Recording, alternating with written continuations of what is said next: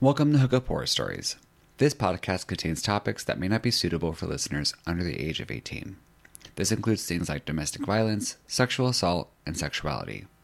They are intended to be educational in nature, but either way, a trigger warning is in place.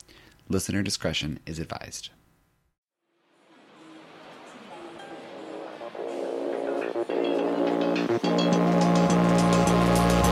But the slide in that pussy is a homicide.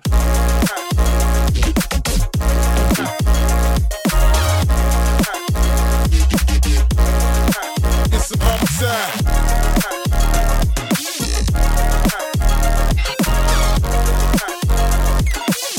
Sliding that pussy, it's a homicide.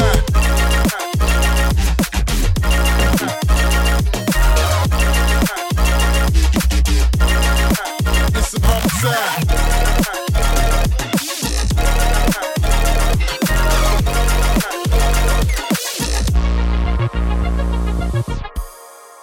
Welcome to Hookup Horror Stories, the podcast where we spill the tea on sex and dating. I'm Demi Wilde, your resident sexual deviant. In today's hot headlines, we are talking about Martha Stewart in Sports Illustrated, a sex trafficking priest, strippers unionize, South Korea's gender wars, a sex offender rescue, and the world's first pansexual dating show. This is the last week of season 3. Thank you for being here with me all season long. I'm very excited with this new format, and I can't wait to come back, but I need a little break, and I would like to get some writing done, and I can't do that if I'm constantly editing. So I hope you guys just stick with me. Stay subscribed. I'll be here. I'll be back very soon. I'll actually be back probably in July, so it won't be that long. I just want to take a little break for Pride Month. Just a reminder, though, if you want to support the show, you can buy some merch on my website at demetriawild.com, featuring my artwork or some memes, all kinds of stuff there. Check it out. Check out my books. Submit your hookup horror stories anonymously. This is something I haven't really, I know I've mentioned at the top of the show a lot, but I haven't really been posting about it a whole lot, but it's there. The option's there. If you want to submit a hookup horror story to me anonymously, you are free to do so on that Google Doc form that you'll find in the link in my bio. And of course, if you like the show, be sure to leave me a rating, a share, and a subscribe, all that stuff, a rate, share, subscribe on Apple or Spotify. And of course, subscribe on YouTube. If you're subscribed on YouTube, before I click that bell, that way you stay updated with all the new videos I post. And if you're not already, follow me on social media, because I will be posting news stories there. So you will not be at any loss for news stories if you only listen to this podcast. But without further ado, let's just jump in. Oh. All right. First story. So I know you guys probably saw this already, but Martha Stewart was on the cover of Sports Illustrated.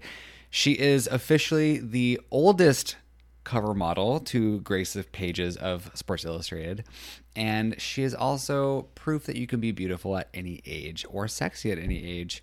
So globally renowned businesswoman Martha Stewart made Sports Illustrated swimsuit history Monday as 81-year-old was revealed to be the oldest cover model in the publication's history. Stewart rose to fame in the 1980s when she began writing cookbooks after her success as a chef.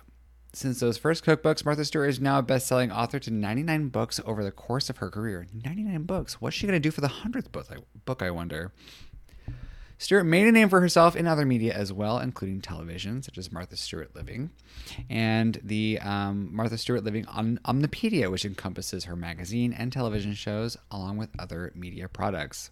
Throughout her media outlets, she reaches approximately 100 million fans per month, and as SI Swim deemed her the, quote, OG of influencers, people still look up to Martha Stewart for home advice. She lists various home, kitchen, dining, fashion, and lifestyle products on her website, martha.com, along with her Amazon storefront.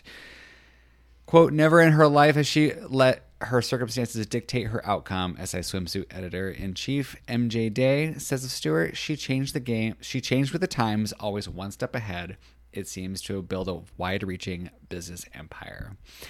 I absolutely adore seeing people be recognized, people at any age be recognized as, sexy. I think this is totally great. People have been talking about how she is a sex symbol over the years.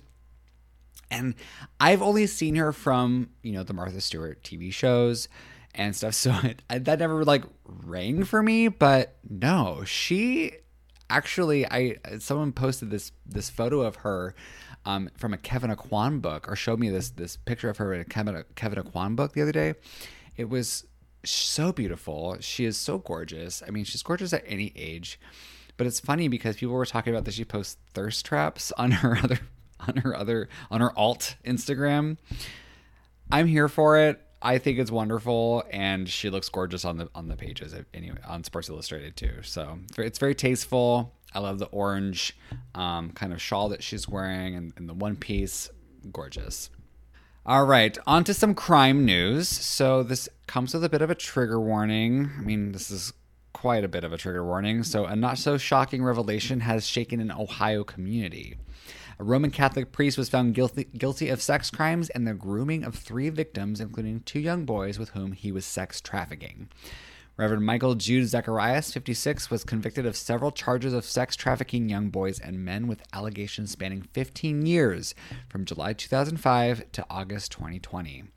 Prosecutors said during Zacharias' trial, which began May 2nd in Toledo, Ohio, that he, quote, paid the victims to engage in sex acts with him, using the victims' fear of serious harm to compel their compliance.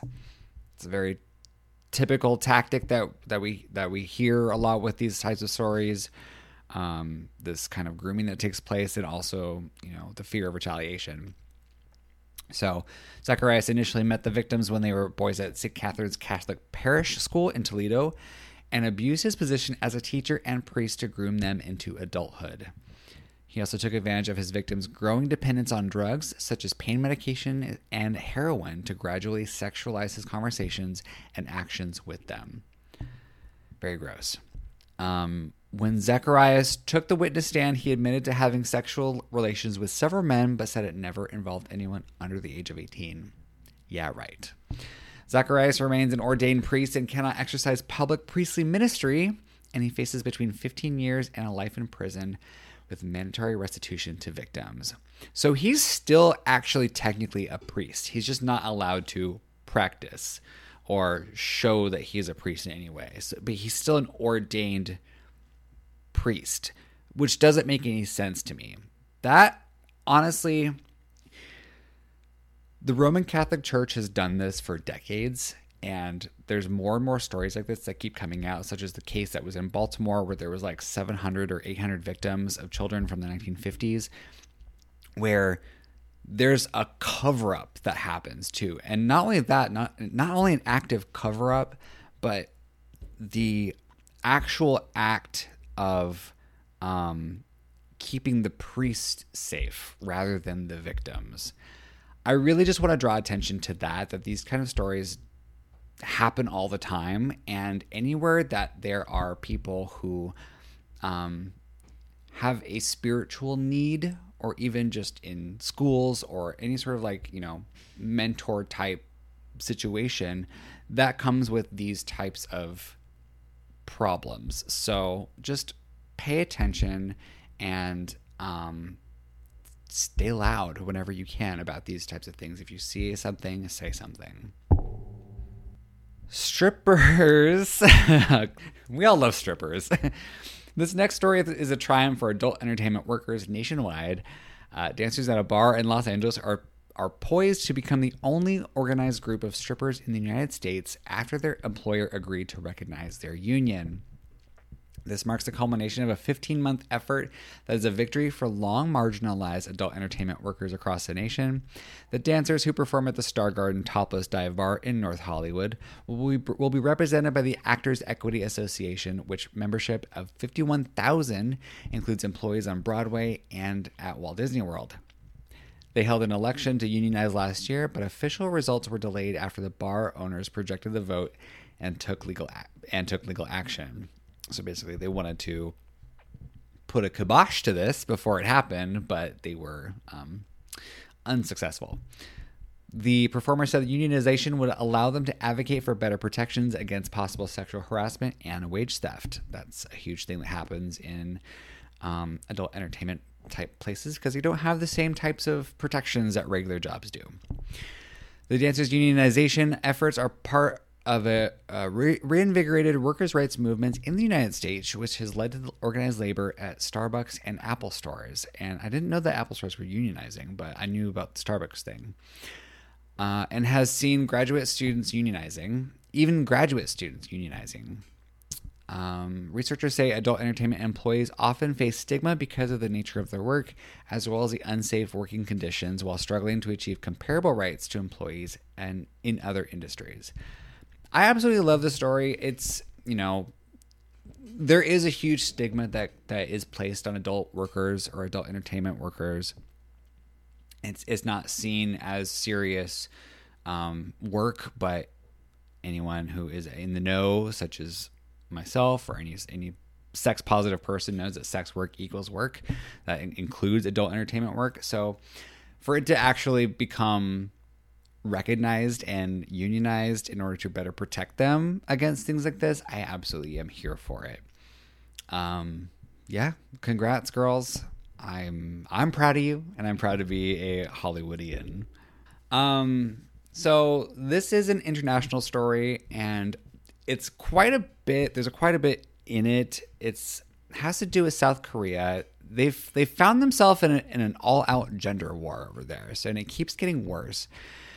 So animosity between Korean men and women has reached a point where some women are outright refusing to date, marry, or even have kids with men. This phenomenon is known as the 4B movement.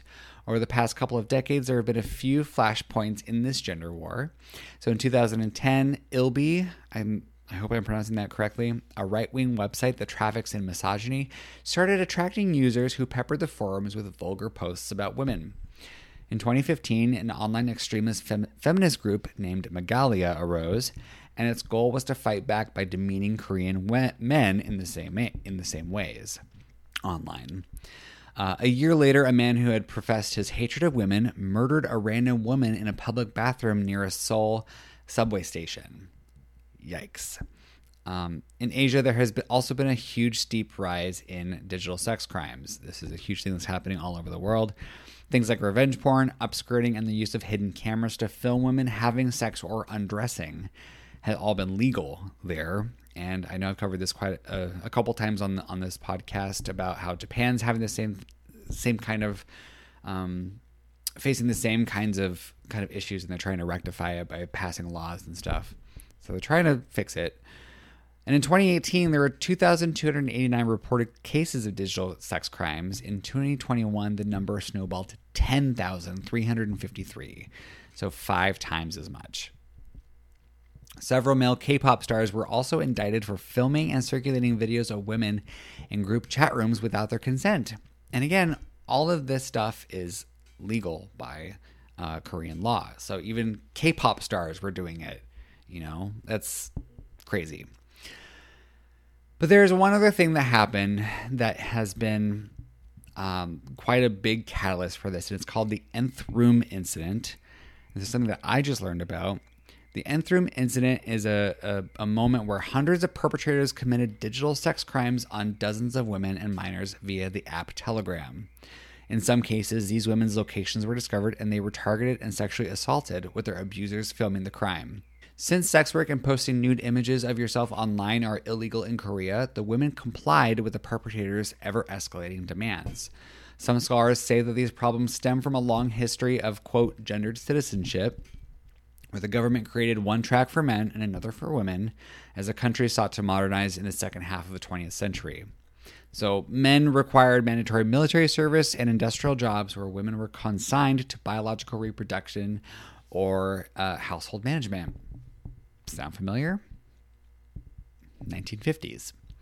The underlying attitudes about gender roles remain embedded in Korean life and culture, and women who veer from being mothers and housewives expose themselves to public and private backlash. So because you choose not to have children, people treat you shitty, you know, online or even probably in IRL too. Wild. So this is all manifested as the, quote, 4B movement, where Korean women forego heterosexual dating, marriage, and childbirth. Rather than engaging in altercations, these women are refusing to interact with men, period. So this is crazy. This reminds me a lot about the feminist movement in like the 60s and 70s. And of course, you know, the 50s, you know, that all came from the same type of, I won't say the exact same time, the same type of misogyny that, it's not the exact same, but you know what I mean? Like where, you know, you just become consigned to a certain thing. And when you don't fit that mold, like in that pressure cooker of feeling where you don't fit in where you are supposed to. And it explodes. We know this. We know that constriction leads to retaliation. It leads to a rubber band effect, you know, when things just snap back. And so it's a natural escalation that happens when these types of things are enforced, and these issues are, when they go unaddressed, this type of stuff happens. So I get it. I understand why these women are now just taking it upon themselves to be like, you know what? Fuck you. I'm not even going to pay attention. I'm not even going to like address you, because why should I? Because you treat me like shit anyways. I get it. And honestly, I'm here for it. I think I'm not, you know, maybe some of the methods are maybe not the greatest, you know, such as like, you know, retaliation back online, but there's a lot more to it that I can't even like fathom. And I'm sure there's a lot more like steeped culture history that I can't speak to, but you know, I understand how these types of things snap back. All right. Another true crime story. So it's a wild story out of North Carolina. A man accused of child abuse in North Carolina has been arrested in Colorado. Authorities said that they believe that multiple sex crimes against children occurred from the East Coast to Glenwood Springs, Colorado, where the man was finally caught. Officers with the Glenwood Springs Police Department checked the owner information for a Dodge Durango with North Carolina plates that was in the city's vicinity. The vehicle was connected to a wanted and violent felon, James Gillis, 31, of Stanley County and Montgomery County in North Carolina. The officers kept an eye on the vehicle while they contacted detectives in North Carolina, and they learned Gillis had multiple felony warrants for sex crimes and was known to flee and resist law enforcement. When North Carolina officials told the officers that they should make all efforts to detain him, Glenwood Springs police stopped the vehicle near Veltos Park. Gillis was a passenger, and Jennifer Bryant, 31, was driving. 3 children, ranging in age from 7 to 12, were also in the car, as well as a dog, which had obvious signs of abuse. Once police officers pulled them over and told Gillis he was under arrest, he resisted the officers, and Bryant tried to drive away. Bryant was then stopped and detained, and Gillis continued to fight. As police spent several minutes negotiating with Gillis, the other officers removed the 3 children from the car, and police found a shotgun with ammunition in the vehicle. Yikes. Gillis apparently had a plan to, quote, shoot himself and everyone else close to him. Both Gillis and Bryant were booked into Garfield County Jail and are awaiting extradition to North Carolina. Meanwhile, the 3 children were taken into protective custody. I really hope those kids get the love and support that they need, because when you're growing up in those types of situations,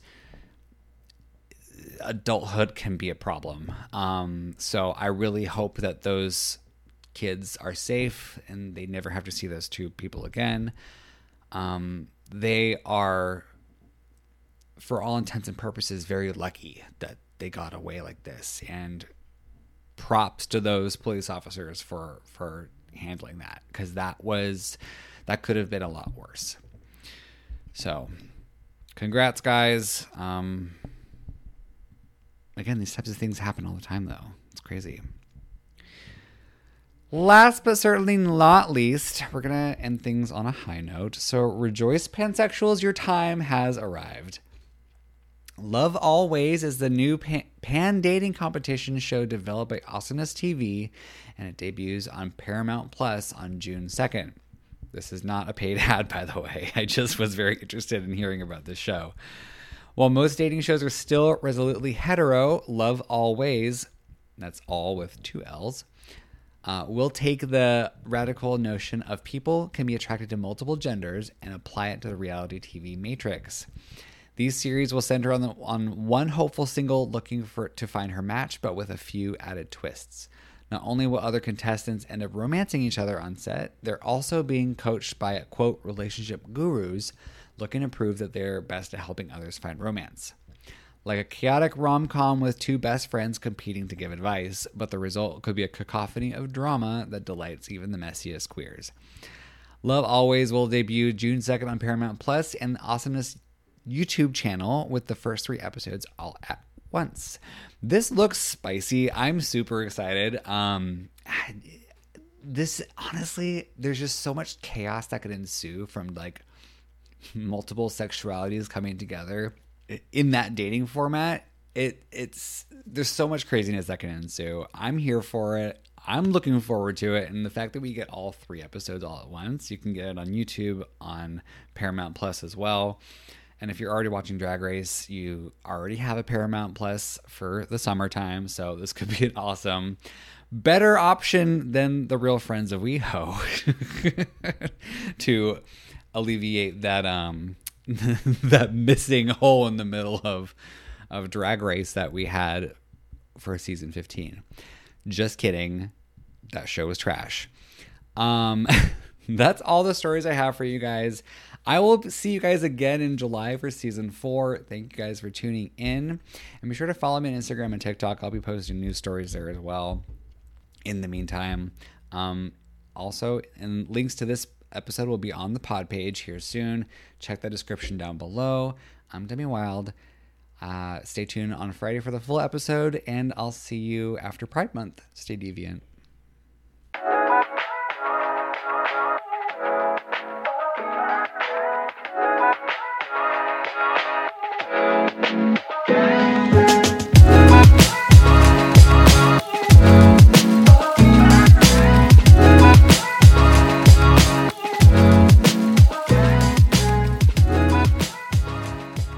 Remember, subscribing might not be worth it, but it's also not optional. So just do it.